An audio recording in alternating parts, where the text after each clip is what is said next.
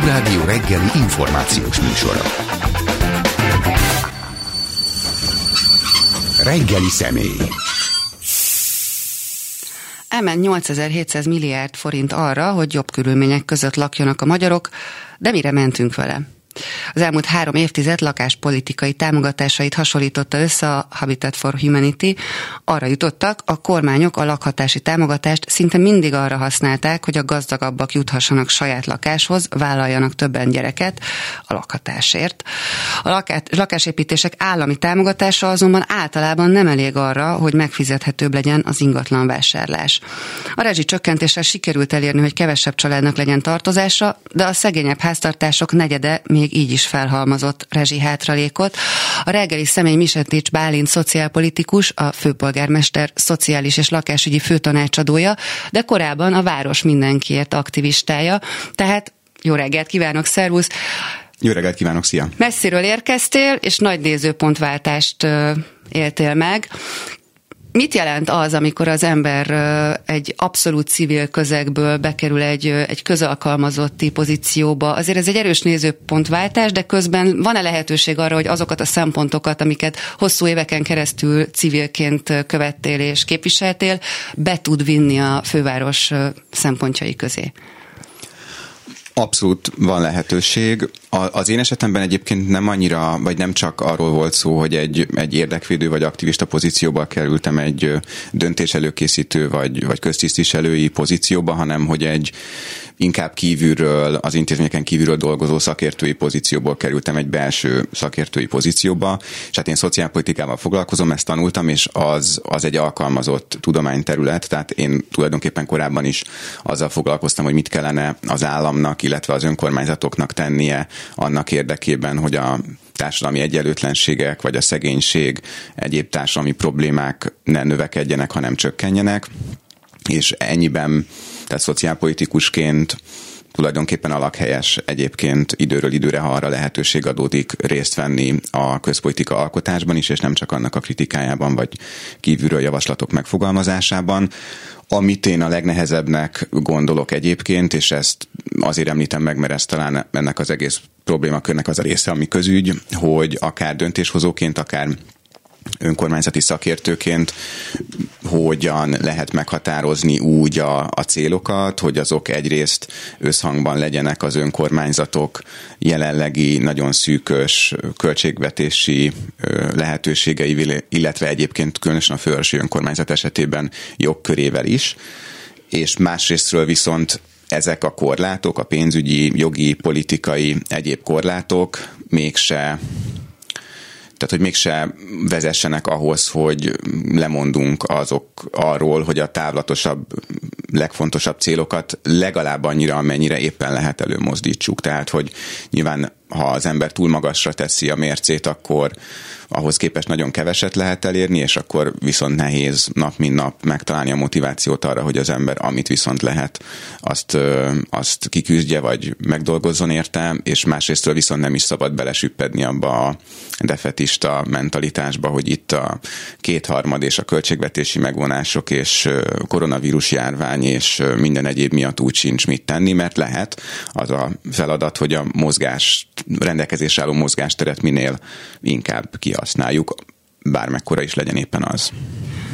Valószínűleg igen, abban nem ért meglepetés, hogy civilként is ellenszélben dolgoztál, ugye a város mindenki alapvetően a hajléktalan emberek lakhatásával foglalkozik elsősorban ez a 2018-as úgynevezett hajléktalan törvény óta magától értetődő kihívásokat jelent a civil szektor számára. Most a főváros sincsen különb helyzetben, de hogyha megnézzük az elmúlt 30 év lakhatás politikáját, és azt a 8700 milliárd forintot, amit ez alatt az idő alatt összesen a magyarok lakhatásának, vagy lakhatási lehetőségeinek javítására költöttünk, mi történt az elmúlt 30 évben? Ezt a nagyon egyszerű kérdést szeretném föltenni. A 30 év az hosszú idő, úgyhogy elkerülhetetlenül leegyszerűsítő lesz a válaszom, de a, a lényege talán ezeknek a kormányzati ciklusokon is jelentős részben átívelő lakáspolitikai programoknak, intézkedéseknek, hogy egyrészt aránytanul nagy mértékben irányultak, a, és irányulnak ma is az állam lakáscélú kiadásai a lakástulajdonszerzés, és ezen belül is elsősorban a magasabb jövedelmű, vagyonosabb, több gyermekes családok új lakás vásárlásának vagy építésének a támogatására. Tehát van egy ilyen probléma a források szektorális megoszlásával, hogy emellett viszont nagyon elhanyagolták a kormányzatok a megfizethető bérlakás szektornak a, hát akár a megőrzését is, de különösen a fejlesztését, bővítését. Tehát nagyon egyoldalú volt ilyen értelemben a lakástulajdonszerzés támogatás irányába a támogatási rendszer mindvégig és ebből, már mint a lakástulajdonszerzés ilyen eszközökkel, tehát tőketámogatással, hiteltámogatással ö, való elősegítése, ezt már többé-kevésbé automatikusan ö, magával vonta egyébként azt is, hogy a, a források elosztása különösen a nagyobb költségvetésű programok esetében igazságtalan volt abban az értelemben, hogy a programok jelentős részéhez a magasabb jövedelmű, illetve vagyonosabb háztartások nagyobb eséllyel jutottak hozzá, és a támogatásban részesülők között is nagyobb összeggel azok, akiknek eleve magasabb volt a jövedelme, vagy vagyonosabbak voltak. És ez harmadrészt azzal, ahhoz is vezet egyébként, hogy szemben azzal, amikor egy állam vagy egy önkormányzat a, például a köztulajdonú vagy valamilyen más tulajdoni konstrukcióban, de minden esetre non-profit és közösségi, közösségi célú lakásszektorba fektet, azt fejleszti, az oda berakott közforrások évtizedekig utána szolgálják a megfizethető lakhatásnak az ügyét, és nem csak az éppen a program megvalósulásának a pillanatában háztartást alapító vagy lakhatáshoz jutó háztartásoknak a lakhatását segítik, szemben ezekkel a konstrukciókkal, amelyek Magyarországon uralkodóak voltak, és uralkodóak most is, amelyek tulajdonképpen egy-egy generációnak a lakhatáshoz jutását, lakásvásárlását segítik. Ezek azonban később a, ezeknek a családoknak a vagyonává válnak, és ilyen értelemben egyrészt kikerülhetnek a lakásszektorból, de másrésztről meg megszűnnek közforrások lenni, és maguk is hozzájárulnak egyébként a vagyoni egyenlőtlenségeknek a, az, az újratermelődéséhez. És amit még ezzel kapcsolatban érdemes megjegyezni, hogy itt a jelenlegi lakáspolitikai támogatási rendszerrel kapcsolatban nem csak az merül föl egyébként, hogy aránytalanul sok jut a közkiadásokból az eleve magasabb jövedelmű és vagyonosabb családokhoz, hanem hanem az is, hogy egyébként egy jelentős része nem, nem a családokhoz jut tulajdonképpen, hanem elszivárog abban az értelemben, hogy a támogatások hozzájárulnak az árak növekedéséhez, és emiatt akár a csok, akár a lakásáfa kedvezmény jelentős részben egyébként a Magyar Nemzeti Bank kimutatása szerint az áfa kedvezmény esetében nagyjából 60%-ban különböző ingatlanipari szereplőkhöz jut, nem pedig a háztartásokhoz. Tehát na, vissza, visszautalva arra a nagyon nagy számra, amit 30, 30 év alatt a magyar állam bizonyos számítások szerint elköltött ezen a területen. Nem alapvetően az a probléma, hogy a magyar állam nem költ, vagy nem költött eleget hanem, lakásügyre, hanem hogy miként és kiket támogat. Az viszonylag egy hungarikumnak tekinthető jelenség, hogy ez a saját ingatlan birtoklása. Ez, ez Magyarországon egy, egy zsigeri igény, egy, egy, egy presztízs, egy státus szimbólum, hogy van-e saját lakásod, és tulajdonképpen akkor vagy valaki, hogyha van. De hogyha Nyugat-Európába kipillantunk, akkor azért ez nagyon más, hosszú-hosszú évek, évtizedek óta teljesen más tendenciákat látunk. Ott alapvetően a bérlakások rendszere az, ami a meghatározó mennyire reális az esélye ma egy fiatalnak saját lakáshoz jutni, és, és racionális célkitűzése az, hogy saját lakáshoz kell jutni mindenképpen? Hát az, hogy mennyire racionális a, a lakástulajdonlás, az az jelentős mértékben eltérhet egyébként az egyén szintjén és össztársadalmi szinten. Uh-huh. Mert egy olyan országban, ahol a, az adózási, szabályozási, támogatási politikák egyaránt a lakástulajdon szerzést favorizálják, ott az egyéni háztartások szintjén nagyon is logikus lehet, vagy racionális lehet a lakástulajdon szerzésre törekedni, mert úgy tűnhet, hogy egyrészt ehhez biztosít támogatást az állam, másrészt pedig ez az, ami biztonságot ad. Na most ez persze nem annyira a magyar néplélekből következik, mint ahogyan azt Novák Katalin például gyakran elmondja, hogy a magyar nép az, az, az, az ilyen,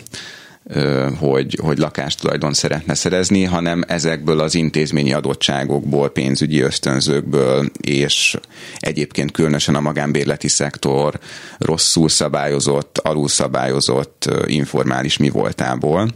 Tehát össztársadalmi szinten biztosan nem volna kívánatos cél, hogy még inkább növekedjen a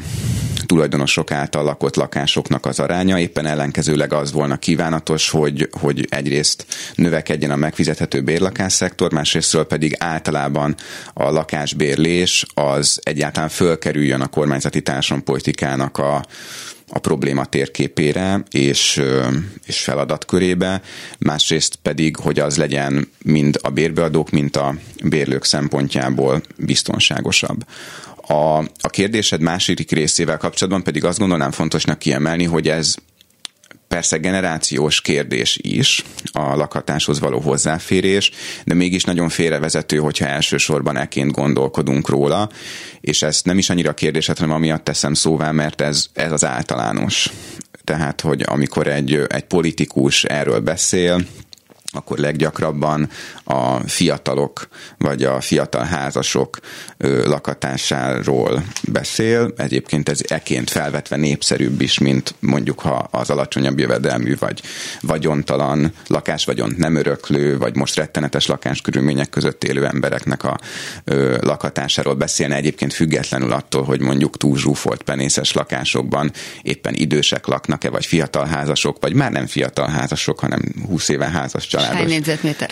Hányan? Így igaz. Na most és ezzel az a probléma, hogy azért a lakhatáshoz való hozzáférés legnagyobb része a társadalmi egyenlőtlenségeknek a kérdése, tehát az osztály egyenlőtlenségeknek a kérdése, és az egyik ö, legfontosabb meghatározója természetesen, vagy hát abban az értelemben természetesen, hogy nem meglepő módon, noha ez nem természetes, annak, hogy egy például egy fiatal házaspár hozzá tud-e jutni valamilyen megfizethető lakhatáshoz, az éppen az, hogy egyrészt örököle lakásvagyont, ami ugye független az ő érdemeitől, vagy erőfeszítéseitől, és másrésztől, hogy a családja tudja-e a lakásvásárlásban, a lakáshitel felvétel esetén a kezdő önrész kifizetésében segíteni, és ezekben szélsőséges egyenlőtlenségek mutatkoznak, és ezek a mechanizmusok azok,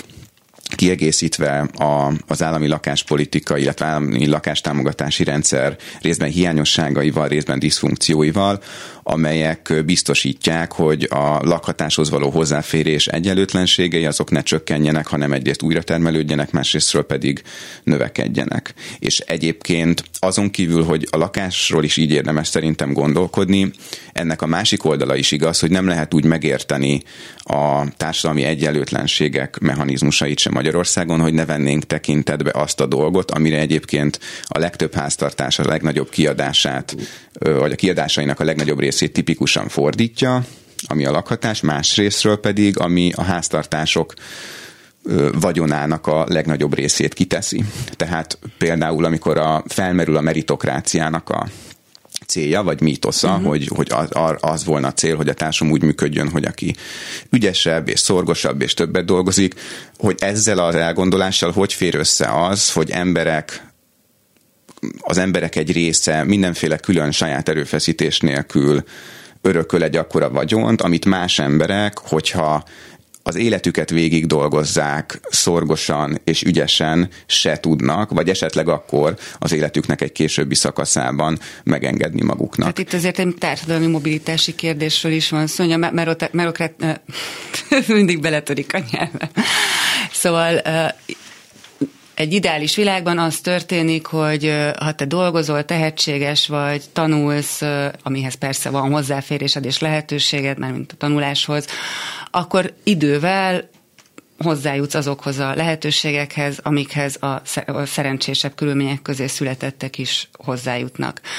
Erről most szó nincsen Magyarországon, és hogyha kimondottan a, a lakhatási politikát nézzük, és a 2022-re programozott támogatásokat, akkor ezek java továbbra is otthon felépi, felújítási támogatás lesz. Tehát megint csak azoknak kedvez, akiknek van mit felújítaniuk. Mire számíthatnak azok, akiknek nincs? És most itt elsősorban nem is azokra gondolok csak feltétlenül, akik bérlakásokban élnek, albérleteket ki tudnak fizetni, hanem azokra, akiknek egyáltalán semmilyen lakhatásuk nincsen. Igen, hát a, ebből a szempontból az otthon fölújítási támogatás és a családok otthon teremtési kedvezménye hasonlóképpen működik, amennyiben elvben vagy első ránézésre ezek olyan univerzalisztikus ellátások, hogy nem nem nézi meg az állam, hogy kinek mennyi a jövedelme, meg a vagyona, hanem ugyanolyan összegű támogatás biztosít egy adott célra, illetve esetleg ez differenciálja a gyermekek számától, ideértve a vállalt, előre vállalt gyermekeket is. És na most ugye ebbe viszont van egy rejtett jövedelmi és vagyoni korlát, amennyiben azok tudnak ezekkel a támogatásokkal élni, akik a szükséges önrészsel vagy megtakarításként rendelkeznek, vagy arra hitelképesek. És ez eredményezi egyébként pont azt a mechanizmust, hogy noha az állam azt mondja, hogy ha van három gyereked, és veszel egy új lakást, akkor ad 10 millió forintot, és még 10 millió forint kedvezményes hitelt is, hogy valójában ezekkel a lehetőségekkel inkább tudnak élni azok, akiknek biztosabb munkerőpozíciója, magasabb keresete, több megtakarítása van, illetve inkább hitelképesek. És egyébként a, az otthon fölújítási támogatás még, még ezen túl is problematikus abban az értelemben, hogy az állam ha megnézi a, az ember a vonatkozó jogszabályi rendelkezéseket, tulajdonképpen ugyanannyira tekinti közügynek, hogy valaki ö, nem tudom, elköltsön egy millió forintot egy kovácsolt vas kerítésre, az egyébként 40-50 millió forintos háza köré, vagy hogy építsen az udvarba egy medencét, mint azt, hogy mondjuk egy rosszul szigetelt, nedves lakást vagy családi házat föl tudjanak újítani, vagy hogy egy nagyon zsúfolt körülmények között élő család tudja bővíteni a lakását, tehát hogy hogy sem szociális, népegészségügyi, sem pedig energiahatékonysági vagy klímavédelmi célok mentén nem differenciál, hanem így nagyjából valamit akarsz a lakásodra költeni, akkor független attól, hogy mennyire vagy gazdag, vagy mennyire vagy szegény, mennyire szorulsz egyáltalán rá, adunk neked erre aránylag sok pénzt, de persze csak akkor, ha van elég pénzed a maradékra. Úgyhogy, úgyhogy még ezeket a dolgokat is egyébként már, mint ezeket az eszközöket, hogy akkor az állam tőke támogatást ad vásárlásra, vagy bővítésre, vagy felújításra is, ha volna erre szándék, lehetne a részletszabályok tekintetében úgy átalakítani, hogy ne legyenek ennyire perverz elosztási következményei, de nyilván nem ez a cél, hanem éppen ellenkezőleg, amit ki lehet olvasni akár a szabályozásokból, akár a nyilatkozatokból, az az, hogy itt az egyenlőtlenségek növekedésének ez a hatása, ami ez a támogatások hozzájárulnak, az nem egy véletlen vagy nem ügyetlenség, uh-huh. vagy jogalkotói hanyagság, hanem tulajdonképpen egy tudatos társadalom és népesedés politika következménye, és ugyanez jelenik meg egyébként a csádi adókedvezményeknek a rendszerében és, és más területeken is, ahol a kormányzat alapvetően azokat kívánja támogatni, akik egyébként is magasabb jövedelműek és vagyonosabbak, és közülük is elsősorban a több gyermekes családokat, mert egyébként az sem egyértelmű, hogy ekkora nagy különbség legyen, ilyen sokszoros különbség legyen a között, hogy egy állam milyen nagy mértékben támogatja azt, hogy valaki egy gyermeket tudjon jó körülmények között vállalni és nevelni, mint azt, hogy hármat. És sokszor az sem segít a helyzeten, hogyha az embernek sok gyereke van, hiszen sajnos nem ritkán olvasunk, hallunk kényszerkilakoltatásokról, és hát ez is egy elég fontos kérdés, hogy mennyire könnyű hajléktalanná, hajléktalan emberi otthontalanná válni ma Magyarországon? Igen, talán elsőre paradox módon egyébként az, hogy ilyen magas a, a tulajdonosok által lakott lakások aránya, és ezen belül nemzetközi összehasonlításban még a, a hitelteher nélküli tulajdon aránya, ez egyébként egy, egy védelmet azért biztosít a hajléktalanná válással szemben, mert nehezebb lakás tulajdonból lakástalanná válni, De mint, mint bérlői pozíció. Így igaz, e, egyrészt nem csak vállás egyébként, hanem bármilyen olyan családi konfliktus, ami... Családi konfliktus, egészségügyi nehézség, kórházi szemlek, nagyon sok minden okozhatja Igen. azt, hogy, hogy egy ponton az ember ingatlan hitelt vesz föl, jelzálog hitelhez kényszerül folyamodni, és ez már is egyébként megindíthat egy lejtőn bárkit. Igen, igen, így igaz, és, és nagyon kevés olyan eleme van, és azok is gyengék a magyarországi jóléti rendszernek, amelyek megvédenék a, a családokat a hajléktalanná válástól. Tehát általában a hajléktalanná válással kapcsolatban a megelőzés az nagyon gyenge Magyarországon, noha nyilván az volna egyébként emberségesebb is, is meg rásul. így igaz pénzügyi szempontból, vagy költségvetési szempontból is a prudens, hogyha elsősorban erre törekedne az állam, és hát ennek tulajdonképpen nagyon kevés nyoma van úgy a szociálpolitikai törvényekben, mint a végrehajtási törvényben. Az elmúlt időszakban egyébként a kilakoltatások alapvetően visszaszorultak, de nem azért, mert jó a szociális helyzet, vagy mert jobb lett a szociálpolitika, hanem azért, mert eleve a 18-as választás kapcsán a kormányzat meghosszabbította a téli kilakoltatási moratóriumot, ami korábban december 1-től március 1-ig tartott, és azóta viszont november 15-től egészen április végéig, és erre jöttek rá a járványügyi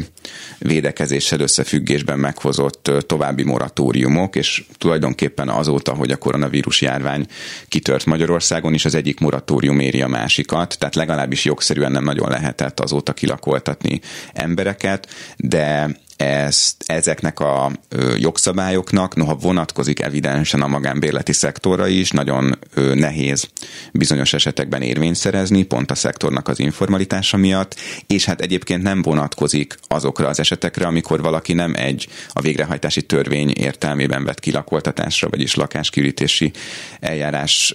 következményeként válik hajléktalanná, hanem pont valamilyen családi konfliktus miatt, tehát aki nem bérlő vagy tulajdonos státuszban, hanem hanem hanem ö, családtag jogán, vagy szívességi lakás használóként lakott korábban, vagy a munkásszállókon élőkbe, egyébként a csádok átmeneti otthonaiban átmeneti De szállásokon élőkre. is egy vállás esetén ott hagyja mondjuk az ember mondjuk a gyerek felügyeleti jogát gyakorló szülőtársnak a lakást, de Igen. ha nincsen megfelelő tőke felhalmozva a háta mögött, akkor a tovább lépése már korán sem biztosított. Igen, igen. Egyébként ez az egyik, hogy mondjam, érdekes megközelítése a, a hajléktalanságnak, hogy, hogy nem csak azt nézzük meg, hogy kik azok, akik akik már hajléktalanná váltak, ugye az könnyebben megfigyelhető, hanem, hanem azt nézzük meg, hogy egyébként kinek nincs annyi vagyona vagy jövedelme saját jogon, hogyha nem tudna akár a szüleinek, akár a férjének, a feleségének a jogám lakni valahol, akkor, akkor nem tudná megfizetni a piaci árát a lakhatásnak, tehát sem a, egy magánbérlakás lakbérét, sem pedig egy lakásvásárláshoz szükséges törlesztő részletnek tehát az összegét. akár mondjuk egy gyerekét egyedül nevelő pedagógus, akinek nincsen saját ingatlan tulajdona, és a pedagógus bérből él, az ő részére mondjuk a fővárosban ok, folytat oktatási tevékenységet, akkor még a külvárosi jövezetekben sem nagyon van esélye arra, hogy egyszerre tartsa el saját magát, a gyerekét, fizesse az albérletet, a rezsit, és közben esetleg még valami kultúrában is legyen részük. Így igaz, és ez azért is egy jó példa egyébként, mert hogy a, ahogyan gondolkodunk társadalmi problémáról, abban a háttérben gyakran van egy földrajzi hát hierarchia, vagy a települési mm. lejtő adott esetben, ami nagyon sok társadalmi probléma esetében egyaránt érvényes, hogy a munkanélküliség, a szegénység, vagy a különböző rászorultságelvű ellátásokban részesülőknek a, az aránya hogyan változik, akár régiós, megyei vagy, vagy, vagy település méret szerinti hát bontásban. Hány év munkabére szükséges egy lakás megvásárlásához adott régióban? Ez nagyon, tehát ez többszörös szorzó így, tud lenni a különbség. Így igaz, és, és, és viszont ami a lakhatás esetében más, hogy viselkedik, az pont az, hogy például Budapesten ugye az országos átlagnál jelentősen magasabbak a jövedelmek, és egyébként a keresetek is. Csak ugye a lakhatás költségeinek, tehát a lakásáraknak és a lakbéreknek az országos átlagtól való és felfele való eltérése az még nagyobb, mint a jövedelmeknek az országos átlagtól való eltérése. Tehát ugyan Budapest számos más tekintetben egy ilyen összességében és átlagosan egy jóléti szegregátuma hát Magyarországnak. Lehet keresni, több a munkalehetőség, viszont sokkal magasabbak a lakhatás költségei és a megélhetés költségei. Igen, és a lakhatás költségei jóval többen magasabbak, mint a jövedelmek. Igen, Tehát, hogy emiatt igen, valójában Budapest noha egy aránylag gazdag hely országosan, mégis a lakhatási problémák itt súlyosabbak, és ez különösen azokban a, az ágazatokban jelenik meg egyébként, amelyek ben kisebb a, a földrajzi szórása a kereseteknek, tehát amelyek valamilyen központi ö, keresetszabályozás hatája alá esnek, és hogyha ha azt nézzük meg, hogy ö, tehát veszük a létminimumnak egy olyan összegét, ami nem csak a ruházkodás, táplálkozás, fűtés, és egy- egyebeknek a költségét veszi tekintetbe, hanem mondjuk egy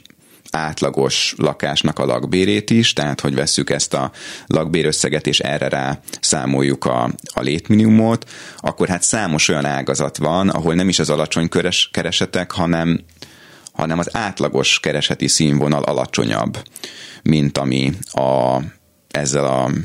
lakásköltséggel kiegészített budapesti létminimum, tehát ilyen egyébként az alapfokú oktatás, a középfokú oktatás, de, de ilyen egyébként mondjuk a postai szolgál vagy futárszolgálat ágazat, a, a kiskereskedelem, a szociális ágazat, tehát hangsúlyozom, hogy itt tehát amire szüksége lenne valakinek ahhoz, hogy béreljen is lakást és mellette meg is éljen, az ezekben az ágazatokban nem a kezdőfizetéseknél több, hanem az átlagos keresetnél több. És közben ott van az a kérdés, hogy a szociális bérlakások kialakításáról nem olyan nagyon hangosak a hírek, és adja magát ezen a ponton, hogy Fudán vagy Diákváros. Igen, hát az, az egy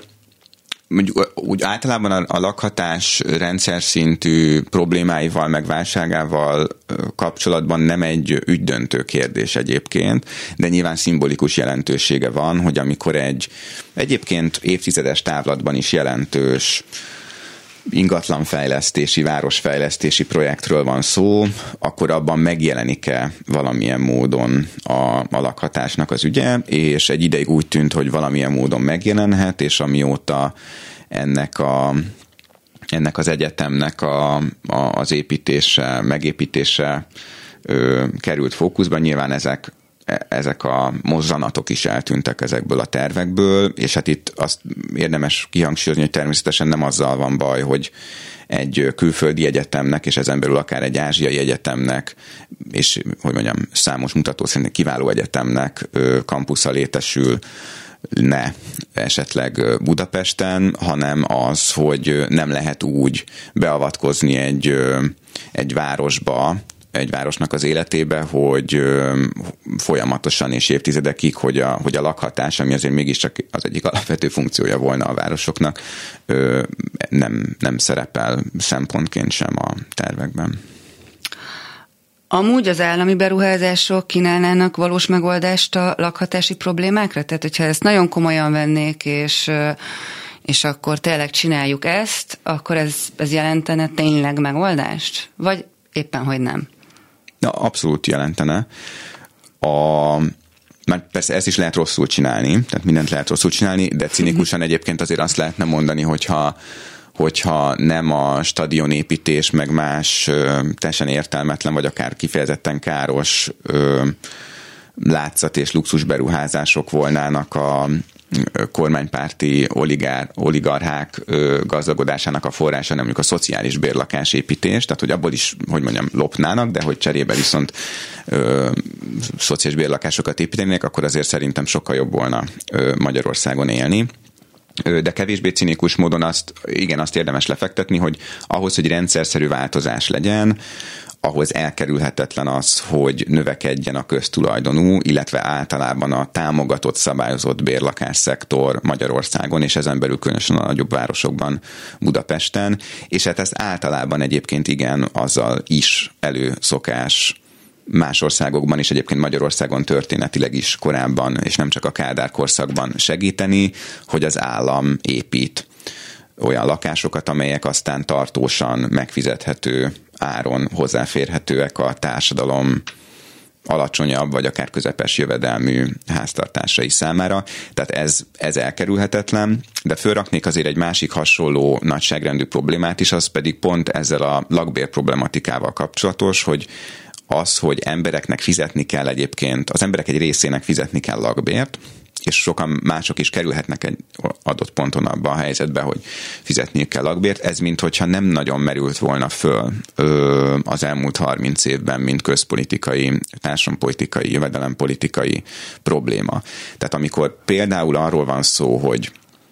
hogy mennyire alacsony a 28.500 forintos öregségi nyugdíjminimum, vagy a 22.800 forintos foglalkoztatás helyettesítő támogatás, vagy egyébként a 30 valahány ezer forintos rokkantsági ellátás, és így tovább. Természetesen ezek szélsőségesen alacsonyak. De egyébként mennyi minden más szélsőségesen alacsony, hogyha azzal számolok, hogy valakinek, aki ebben részesül, egyébként még lakbért is kell fizetnie. Tehát akkor nem csak az öregségi nyugdíj minimum, hanem egyébként az átlagos vagy medián nyugdíjérték is olyan, hogy abból hát amióta ennyire elszálltak a lakbérek Budapesten, nem nagyon lehet ö, megfizetni egy ö, egy lakást úgy, hogy maradjon mellette még fűtésre is, meg táplálkozásra is, meg ruházkodásra is. Az egyik programja a felső önkormányzatnak a területen az az volt, hogy, hogy nyugdíjas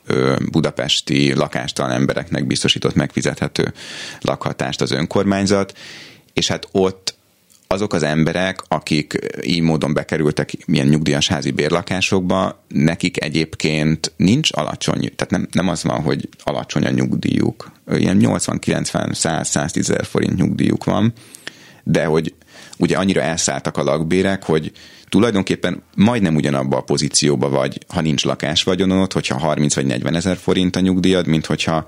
80 vagy 120 ezer forint, mert egyikből se jön ki a maták abban az értelemben, hogyha kell a piacon bérelned valamit, és egyébként nincs egy olyan rokonod vagy barátod, akinek van lakás vagyona, és aki ezért jóval a piacjár alatt neked kiadja a lakását, akkor nem tudsz úgy bérelni, hogy emellett még maradjon elég pénzed megélhetésre is, és ez függ tulajdonképpen össze ezzel az implicit hajléktalansággal, vagy rejtett látens hajléktalansággal, amire mhm. utaltam, mm-hmm. hogy ez valójában a társadalom széles rétegeit érinti, különösen Budapesten, hogy, hogy saját erőből tehát a saját vagyonuk és a saját jövedelmük ö, alapján önmagában nem tudnának hol lakni valahol, és ez egyébként a családon belüli erőszakkal is ö, aként összefügg,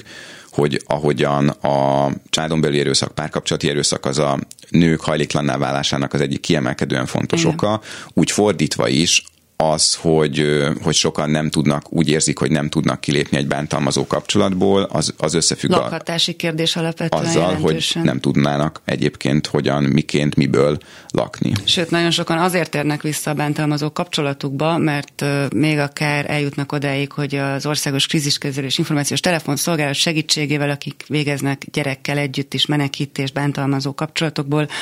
elmenekülnek, kikötnek egy védett házban, a, egy, egy, egy krízisközpontban, ahol eltölthetnek kétszer 28 napot, ez alatt kell kitalálni azt, hogy mit kezdjenek az életükkel. Ezek az emberek nagyon sokszor az is előfordul, hogy soha életükben nem tudtak belépni a munkaerőpiacra, nincs is megfelelő végzettségük, képesítésük, és amikor szembesülnek azzal, hogy nekik most gyerekkel együtt meg kéne oldani elsősorban például a lakhatásukat, és rájönnek arra, hogy erre képtelenek,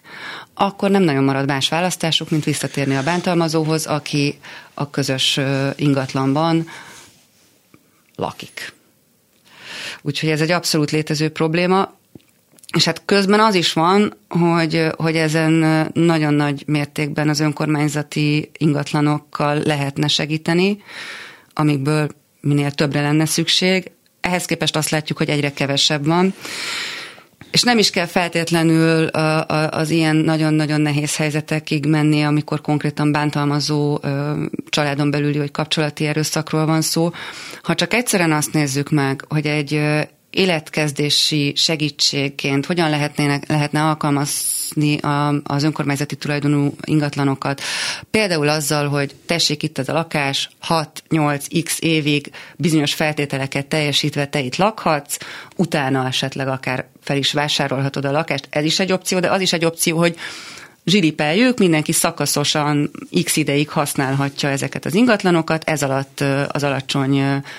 lakbér segítségével lehetősége van félretenni, akár egy önerőt összegyűjteni, és utána menni tovább. De hát ha nincsenek ilyen módon igénybe vehető önkormányzati ingatlanok, akkor például ez az út nem járható, annak ellenére sem, hogy még akár Budapesten Fideszes vezetésű kerületekben is volt hasonló program,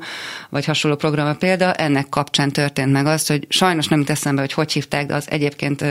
Fideszes kerület vezető polgármestert, aki azt találta mondani, hogy hát ez egy baromság, hogy ki lehessen vásárolni ezeket az ingatlanokat. Pontosan pontosan azért, mert a funkciójukat veszítik el ezáltal. Igen, azt egyébként ennek kapcsán érdemes megjegyezni, hogy, a, hogy ez abszolút nem egy Fidesz specifikus, mert hogy mindaz a probléma, amit a rendszerváltás utáni lakáspolitikával mm-hmm. kapcsolatban részben a Habitat jelentése, ami Cirkusz Márton és Jelenek Csaba munkája, ö, felsorakoztat, és egyébként amiről mi is beszélünk, ö, tehát hogy sőt, éppen ellenkezőleg abban az értelemben, hogy egyébként az egyetlen olyan program, ami jelentős közforrásokat szánt a, az önkormányzati tulajdonú bérlakásszektor bővítésére, azt az, az az első Orbán kormány idején került bevezetésre, és, és tulajdonképpen az volt az egyetlen egy olyan program, ami egy ilyen kiugrást tudott eredményezni az önkormányzati lakásépítéseknek a, a számában, illetve valamelyest hátráltatta a, az önkormányzati lakásállománynak a pusztulását. Tehát igen, ez ez, ez volna az egyik legfontosabb ö, eszköze a lakhatási problémáknak az enyhítésének, és ezt viszont az önkormányzatok önerőből leszámítva néhány részben kiemelkedően gazdag, részben pedig kiemelkedően ügyes önkormányzatot, például a 13. kerületi önkormányzatot nem nagyon tudják meglépni, de de ez nem is, hogy mondjam, ez nem abban az értelemben nem az önkormányzatoknak róható föl, hogy, hogy azt is lehetne, hogy az önkormányzatok finanszírozási rendszere alakul át, és akkor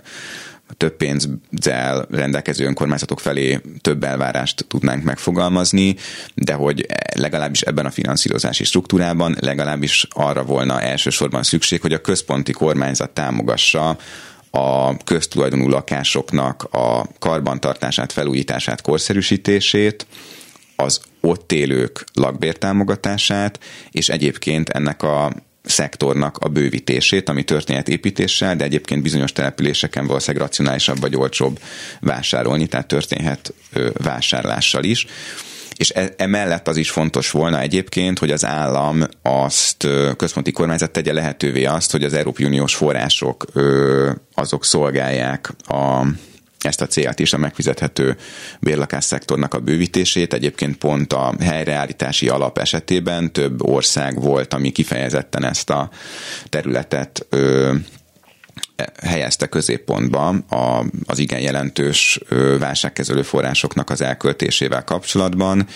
és ez a magyar kormány által előkészített helyreállítási tervből lényegében teljesen kimaradt, talán a felzárkózó települések program keretei között előlegeztek meg néhány száz, országosan 7 év alatt néhány száz lakásépítést. Elsősorban a szegregátumban élő családok lakhatásának a biztosításával kapcsolatban, ami evidensen fontos feladat, viszont nyilván erre néhány száz lakás 7 év alatt ö, elégtelen. Vészesen fogy az időnk, és nagyon-nagyon sok a kérdés, de azért mindenképpen szeretnék kitérni arra, hogy eleve hányan költenek többet a bevételeik 40%-ánál lakhatásra, ez egy, ez egy határérték, fejtsük ki majd azt is, hogy miért. És ennek egy alkérdéseként hoznám be azt, hogy hogy a hatósági áras rezsi a gázzal vagy a távhővel fűtőket segíti, de mi a helyzet a legszegényebbekkel, akik egyrészt a bevételeiknek 40%-ánál többet költenek lakhatásra, másrészt pedig jellemzően pont nem ezekhez a fűtési típusokhoz férnek hozzá, hanem minden egyébbel, fával, vagy ami éppen akad, ami ugye környezetvédelmi szempontokat is súlyosan fölvet, hiszen a kezelt fa, vagy bármilyen pala és egyéb tárgyak elégetése, ez egyébként súlyos egészségkárosító következményekkel is jár, nem beszélve a klímavédelemről. Így igaz. Hát a, a megfizethetőségnek az egyik mutatója valóban ez, hogy kik azok, hányan vannak azok a társadalom, mekkora része az, aki a jövedelmének több mint 30 vagy több mint 40 százalékát költik lakatásra. Ezek ezek nagyjából ilyen száz éve kialakult ö, mutatók, picit önkényes egyébként az, hogy pont 40 százalék, ahhoz hasonlóan, hogy mondjuk a szegénységi küszöböt is meghúzhatjuk a medián jövedelem 60 százalékánál, de meghúzhatjuk az 50 százalékánál is, vagy 40 százalékánál uh-huh. is, és mind a három opció mellett lehet érvelni. Ez a mutató egyébként az elmúlt időszakban javult, és valamelyest javultak a megfizethetőség egyéb mutatói is, például a az a mutató, hogy a háztartások mekkora része kerül időről időre abba a helyzetbe, hogy nem tudja pénzhiány miatt időben befizetni a számláit, vagy a lakáshitel törlesztő részletét, vagy csökkent azoknak, a, de még mindig megengedhetetlenül magas azoknak a háztartásoknak az aránya, akik pénzhiány miatt nem tudják megfelelően fűteni a, a lakhatásukat, vagy a lakásukat. Ugye ez, ez összefügg a rezsi csökkentésnek a problémájával, ami amivel kapcsolatban ugye azt érdemes hangsúlyozni, hogy ez a típusú ártámogatás, és azért más típusú ártámogatást is el lehetne képzelni, az elkerülhetetlenül ahhoz vezet, hogy a, a háztartásnak jutott implicit támogatásnak a mértéke az a fogyasztástól függ, a fogyasztás mértékétől függ, és a fogyasztás mértéke pedig szorosan együtt jár egyébként a jövedelmi vagyoni helyzettel, elsősorban a ö, lakásméret, mint közbővő változó ö, közvetítésével. Tehát ez egy olyan elosztási, újraelosztási mechanizmus, ami rendszer szerűen több ö, forrást juttat azoknak, akiknek egyébként is több van. Egyébként ugyanez igaz a, a távhő kedvezményes áfájára, ami azért is érdekes, mert a többi energia forrásnak az áfája Magyarországon nemzetközi összehasonlításban kiemelkedően magas. Noha bármelyik más közüzemi díjnak az ilyen támogatása, mondjuk a vízé, vagy a csatornázási díj, gázé, az egyébként egyelőbb kimenetekhez vezetne, mint pont a távfőnek az ilyen támogatása. Tehát, hogy, hogy van egy ilyen rendszerszerű probléma, de azt is meg kell viszont említeni, hogy ezeknek az ártámogatásoknak az feltétlenül előnyük, hogy viszont mindenkit aki az adott közművet használja, automatikusan elérnek. Tehát szemben a támogatási, az explicit támogatási rendszerekkel, tehát amikor pénzt adunk valakinek, uh-huh. vagy azzal a pénzzel, amit az önkormányzat ad, vagy az állam csökken valakinek a rezsia, amire akkor jelentkezni kell, vagy hát igényelni, kérelmezni a, meg, a megállapítását a támogatásnak, amiből sokan értelemszerűen kiszorulnak tehát, hogy ezzel szemben ennek az az előnye, ennek a rendszernek, hogy tényleg univerzalisztikus, és automatikusan nélkül, hogy egy-egy háztartás bármit tenne, ebben, ebben részesülhet. Persze, ha az adott közművet használja, ami bizonyos közművek esetében megint csak majdnem mindenki számára eleve adott, de pont a távhő és egyébként a gázszolgáltatás esetében viszont nem, és ez megint csak egy igazságtalanságot okoz pont azzal kapcsolatban, hogy a rezsicsökkentett energiahordozók ára tehát stabil volt az elmúlt időszakban, viszont a tűzifa ára nagyon jelentős mértékben növekedett, és ezáltal pont a, a legszegényebbek lakhatásának a, a megfizethetősége, illetve a házak, lakások fűtése az, az jóval drágábbá vált. Illetve az alternatív, nem éppen egészséges fűtőanyagok alkalmazása egyre szükségesebbé válik, tehát megkerülhetetlenné egy ponton. Így igaz, igen, és, és ez, ez, ez viszont, ez, ez azért inkább abba az irányba mutat, hogy, hogy érdemes pénzbeli ellátásokkal is amelyek jelentkezhetnek valójában árcsökkenésként, ilyen technikai értelemben, sőt szerencsés is, hogyha úgy jelentkeznek, de, de hogy, hogy pénzbeli ellátásokkal vagy azokkal is célszerű támogatni ö, a, a háztartásokat, mert akkor azokat ö, tulajdonképpen attól függetlenül igénybe tudják venni háztartások, hogy, ö, hogy milyen energiahordozóra ö, támaszkodnak, és, és hát volt ilyen rendszer Magyarországon, ez aránylag alul finanszírozott rendszer volt, de volt, és ez 2015-ben már mint a normatív központilag szabályozott lakásfenntartási támogatást, amiben több százer háztartás részesült, a kormányzat megszüntette, és azóta az önkormányzatokra van bízna, bízva, hogy adnak, ha adnak, kinek adnak, és mennyit adnak lakásfenntartási támogatásként, és ez ahhoz vezetett, hogy egyrészt a kisebb településeken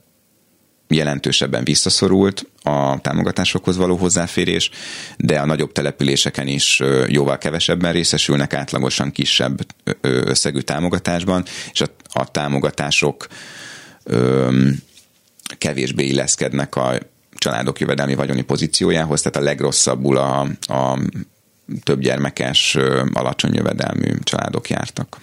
Picit vissza még így a vége felé a fővárosba. Elszálltak a pandémia előtt brutálisan az albérletárak, köszönhetően legfőképp az ne, alul szabályozott, vagy egyáltalán, vagy alig szabályozott Airbnb-nek, ami hát nem csak a belső kerületeket érinti, mert a belső kerületekből így módon kiszoruló emberek felsrófolták egy ponton a külvárosi ingatlan bérle, bérlet, bérlemények árait is, és, és tényleg egy ponton eljutottunk oda, hogy Budapesten, még a külvárosban is gyakorlatilag megfizethetetlenné váltak az albérletek. Jött a pandémia, kísértett várossá változott a belváros, az Airbnb ugye nem üzemelt, filérekért szórták az emberek után az Airbnb, korábban Airbnb-ztetett ingatlanokat, akik ugye hát beköltöztek ezekbe az ingatlanokba, most viszont a tulajdonosok az újra elszálló lakás bérleti árakhoz közelítik vissza a bérlemények árait, vissza a piachoz. Ez önmagában nagyon sok embert nagyon súlyosan érinthet. És itt tenném fel a kérdést, hogy, hogy készül egy olyan dolog, hogy lakásügynökség, ez, ez eleve ez micsoda, és hol tart, mire jutott Karácsony Gergely az Airbnb szabályozással, és hogy állnak a kérdéssel a kerületek vezetői? Akkor kezdve, kezdve az utóbbival, a, az egy újdonság volt a lakások turisztikai célú hasznosításával kapcsolatban, hogy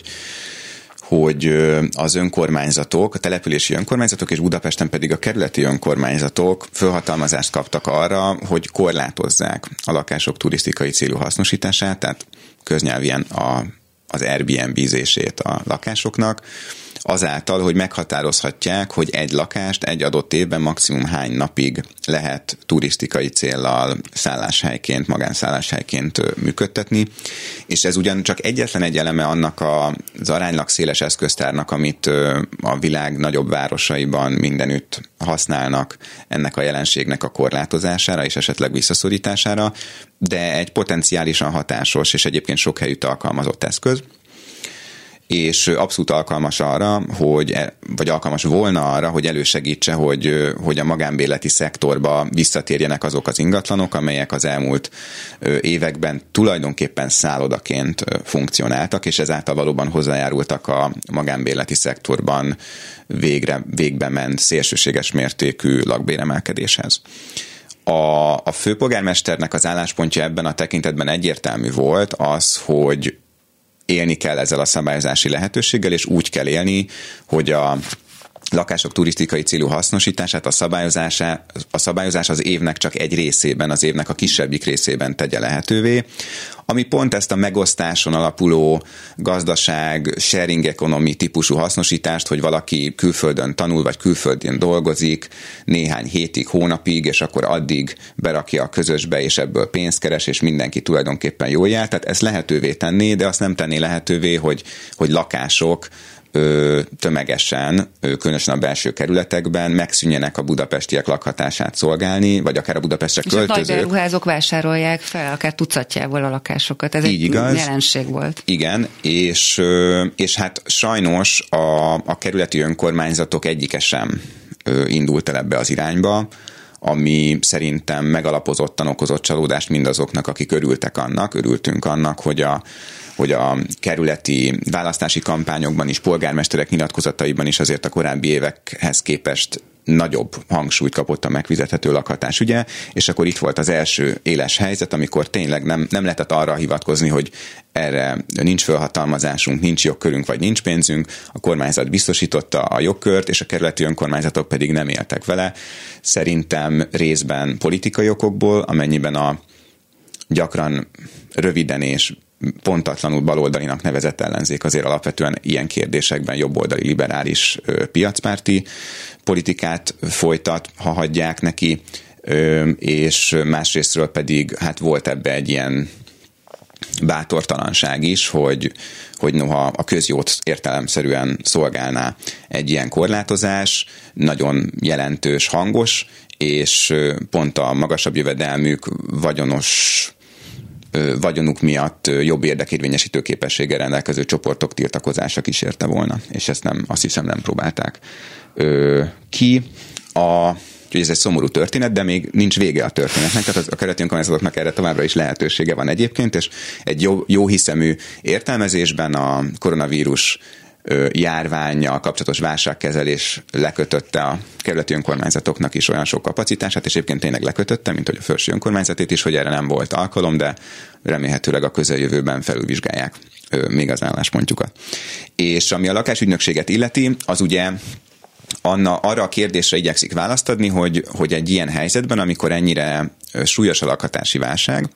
viszont egyúttal az önkormányzatok ennyire tőkehiányosak, és a hitelfelvételi lehetőségeiket is korlátozzák a központi kormányzat rendelkezései, akkor hogyan lehet mégis valamilyen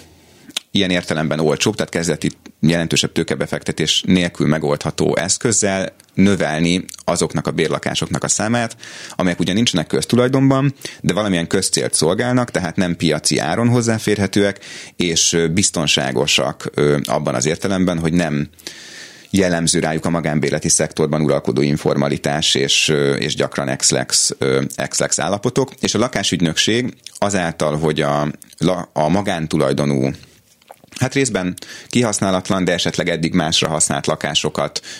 a lakásügynökségen keresztül az önkormányzat bérbe veszi, és ezeket aztán valamilyen szociálpolitikai szempontrendszer szerint kiadja, és esetleg lakbértámogatással kiegészíti. Erre a célra alkalmas lehet, vagy alkalmas jó választ tud adni erre a, az előbbi kérdésre, és ezen dolgozik egyébként több önkormányzat is. Szombathelyen már működik egy ilyen modell, az első kerületi önkormányzat aránylag előre haladott ennek a bevezetésében. A felső önkormányzat részére meg szeptember végével készült el egy, egy részletes szakértői javaslat, amiből reményeink szerint jövő év első felében már szabályozás, rendelet és bérbeadott lakás is lesz majd. Megszakad a szívem, hogy lejárt az időnk, mert még Iszonyú sok kérdésem lenne. Nagyon-nagyon köszönöm ezt a rendkívül informatív, tényleg nagyon közszolgálati beszélgetést Misetics Bálint szociálpolitikusnak, a főpolgármester szociális és lakásügyi főtanácsadójának. Hallgatóinknak pedig a figyelmet köszönjük. A mai műsor elkészítésében közreműködött Kerecsényi Krisztina, Bíró Kristóf, a szerkesztő Bálint Judit és a műsorvezetők Selmeci János és Mérővera. Viszont halásra!